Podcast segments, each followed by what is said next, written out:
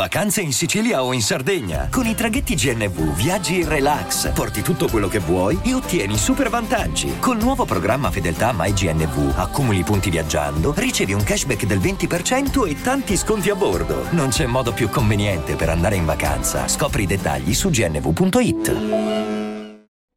Salve a tutti amici del podcast La notte delle creepypasta. Mi sto rendendo conto che questo è forse il primo episodio realmente podcast che faccio su questo profilo perché comunque eh, qui io pubblico storie horror, eh, creepypasta inventate da me, ma non faccio veramente podcast. Comunque, innanzitutto partiamo con il ringraziare tutti coloro che mi hanno condiviso il rap del il resoconto dei podcast più ascoltati del 2023 e mi avete fatto vedere che al primo, secondo o terzo posto ci sono io. Quindi grazie, grazie di cuore, grazie per tutti i messaggi che mi avete scritto su Instagram. Il mio account Instagram si chiama Amico Diverte Racconti Horror. Ma passiamo all'argomento del giorno, quello che volevo dire. Allora, passione horror, come è iniziata nel mio caso e alcune cose, alcune mie riflessioni sul mondo horror. Devo dire che eh, io ho iniziato molto presto, ero bambino, ma quando ero bambino io, essendo degli anni 80, non era facile scovare qualcosa se non in tv a scrocco, senza che i genitori potessero vedere. Il mio primissimo impatto con il genere horror fu sul televideo. Avete presente il televideo? C'era questo film che dovrebbe essere Abyss, comunque c'era Abyss come nome, e sotto c'era scritto genere orrore. E lì dissi ai miei che vuol dire orrore. E mi spiegarono cos- cos'erano i film di paura, eccetera, eccetera. Non me lo fecero vedere, però durante le reclami, girando per caso, arrivò proprio una scena di sangue. E quello fu il mio primissimo impatto. E poi cominciai a ricercarlo, pian piano, ma eh, dovetti crescere un pochino di più prima di, di poter eh, assaggiare questo genere. E, ehm, quali furono i primi film? Nightmare, la serie di Nightmare. Eh, mi piaceva molto, non mi faceva così tanta paura. Invece il film che mi avrebbe traumatizzato parecchio fu La notte dei morti viventi, perché era il mio primo splatter, tra l'altro. Quindi era devastante, c'era la scena della bambina che prendeva a palettate la mamma con queste urla e, e, che echeggiavano eh, lo sguardo, il bianco e nero. Quella è una scena che anche adesso mette i brividi. Se siete curiosi, potete trovare facilmente il film perché è di pubblico dominio, ovvero reperibile gratuitamente su, su internet. La notte dei morti viventi di George Romero, che è morto non da tanto. Eh, pace all'anima sua, il grande maestro dell'horror che ha dato vita al genere zombie che poi io nel tempo ho amato e fortunatamente eh, col tempo c'è stata la moda degli zombie, ora è più viva che mai. Io sono contento perché comunque coincide con i miei gusti, anche se attualmente tutto quello che viene prodotto sugli zombie secondo me non è più di qualità come un tempo. E appunto il mio secondo film horror splatter che mi terrorizzò tantissimo fu appunto Il giorno della morte. Sempre di Romero. Quello è ancora più splatter della notte dei morti viventi, quindi occhio se non vi piacciono gli splatter, non guardatelo perché è devastante. Però io cercavo il brivido, cercavo la paura. Ehm, c'erano tantissimi film anni 80 e 90 bellissimi. Io credo che la, l'epoca anni 80 sia stata la migliore di sempre per quanto riguarda il cinema in generale. Penso, è eh, un mio parere. E mi ricordo ad esempio Il Signore del Male di John, eh, John Carpenter, che è uno dei miei film horror preferiti. Nonostante tutti dicano la cosa, per me è la cosa, molto bello il film, però per me era Il Signore del Male. E ho cominciato ad avere un po' più cultura sul cinema quando mi sono fatto una tessera a una videoteca. Quindi ordinavo i, i film, li portavo a casa, li guardavo, li potevo riportare. È stata la prima volta che veramente potevo scegliere, in cui veramente potevo scegliere il film perché ero abituato al, alla TV, eh, davano quello che davano, no? Come, come sempre. Eh, come era all'epoca, adesso c'è l'on demand, adesso facilmente possiamo andare a cercare il film che vogliamo. Eh, quando ero piccolo io no, era impossibile, c'erano le videoteche, be- le bellissime videoteche, e lì ho potuto finalmente vedere per la prima volta il primissimo Nightmare on Elm Street.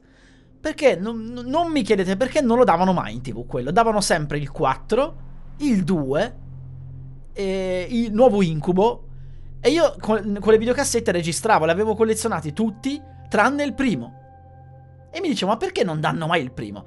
E tra l'altro era su Mediaset Notte Horror, mi ricordo che lì è, è, ero contentissimo perché arrivavano i film. Insomma, mi ero appassionato tantissimo um, ai, film, ai, film, horror, mi piacevano tantissimo quelli tratti dai libri di Stephen King, ovviamente.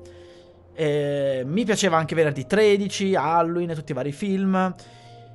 Però, se dovessimo adesso dire qual è il film che ti ricordi più con piacere dal punto di vista brividi, è un film molto più recente ed è Science di Shyamalan. Nonostante anche lì il film più amato di lui sia Il Sesto Senso, che adoro e anche quello ogni volta che lo vedo mi mette i brividi, se vi piace Il Sesto Senso consiglio anche The Others, Uh, con Nicole Kidman, che anche quello è bellissimo ed è molto simile da un certo punto di vista, ma non voglio spoilerare nulla.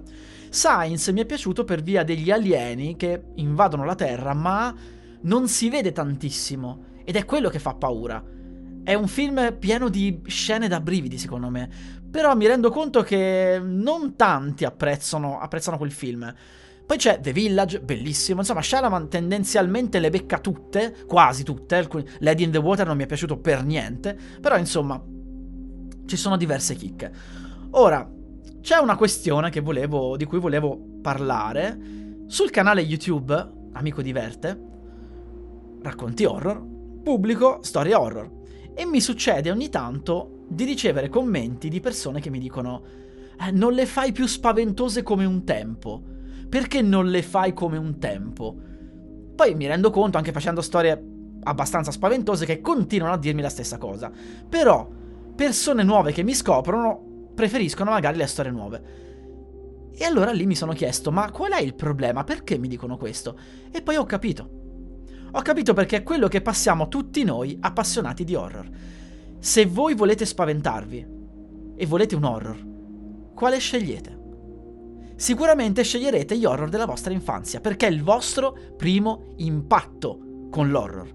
Ad esempio Alien, che è un altro dei primi film horror che ho visto, mi, mi mette sempre brividi una persona che nasce da, non lo so, una persona della generazione Z, ad esempio, che guarda film vecchi horror, non potrebbe anche non spaventarsi più di tanto. Potrebbe spaventarsi di più con The Conjuring, ho visto con tanti film nuovi che a me, sì, vabbè, carini, diverse scene, però... Questo perché? Perché il primo impatto con un qualcosa che ci dà un sentimento ci resta nel cuore. E non solo con l'horror, eh? anche un film romantico, un film fantasy. Ad esempio, io La storia infinita ed Indiana Jones sono eh, i miei primissimi impatti con il fantasy e con l'avventura commedia. Io adoro alla follia i primi tre Indiana Jones e la storia infinita. I Goonies, tantissimo. I Goonies da, da, morire, anzi adesso lo stanno rifacendo rimasterizzato in 4K, proprio adesso, in questi giorni. Quindi questi sono i film della nostra infanzia che ci riguarderemmo mille volte quelli nuovi non ci danno le stesse sensazioni, ma non perché siano fatti meglio o peggio, non c'entra niente. È che quello che ci ha dato il primo impatto sarà sempre il migliore. Quindi coloro che mi hanno seguito fin dagli inizi e che hanno scoperto un genere con me, magari, o comunque hanno scoperto qualcosa da me per la prima volta, è eh, qualcosa di vecchio. E quindi questo è quanto. Non è che le storie nuove che faccio sono meno spaventose, sono sempre diverse e la gente è legata a quelle vecchie per motivi affettivi. Non cercate l'horror per spaventarvi come la prima volta, perché non lo troverete, siete ormai abituati. Quindi guardare l'horror è ormai un divertimento. A volte c'è un brivido, a volte c'è un jumpscare, anche se il jumpscare è un po' spaventare scorrettamente. Ora vanno molto di moda i jumpscare, ma non dovrebbe essere così. Un bell'horror dovrebbe spaventare perché si è creato eh, ha creato un'atmosfera bella. E questo è quanto. Vorrei la vostra opinione appunto su questo. So che non potete commentare qui, però potete commentare ad esempio in risposta a qualche video, in risposta a qualche pubblicazione che faccio su Instagram o su TikTok. Su TikTok mi trovate come Amico Diverte Racconti Horror, sempre lo stesso nome ovunque su tutti i social e pubblico tante curiosità horror, tante cose misteriose, cose dell'horror, eccetera, eccetera. Però da quello che ho visto anche sulla mia pelle, questa è la verità, ragazzi. Eh, il primo impatto è sempre il primo impatto. Chissà come sarà il mondo dell'horror prossimamente. Personalmente sono un pochino deluso. Diversi thriller sono fighi, fantastici, infatti cerco più il thriller adesso e meno l'horror, perché ormai è stato fatto tutto in tutte le salse e poco ormai spaventa come un tempo. Poi adesso sta ritornando di moda il genere anni 80, con Stranger Things hanno toccato delle vette allucinanti e in realtà inizialmente mi sono chiesto, ah che bello, vanno di moda gli anni 80, chissà perché, forse perché era il periodo migliore. In realtà credo che sia stato fatto anche per una questione di marketing, ovvero coloro che sono degli anni 80 adesso hanno circa 40 anni, 45 anni, che è la categoria di persone che attualmente lavora e ha i soldi. E, ed, è pers- ed, è la categoria di persone che ama l- il genere della propria infanzia. Ecco perché ai botteghini si cerca di invogliare la gente con i soldi a, a, comprare il biglietto del cinema. E chi sono quelli con i soldi? Non ricchissimi, quelli che hanno i soldi. I quarantenni, i quarantacinquenni, che sono magari nel pieno del loro guadagno e, e quindi cercano le cose anni 80.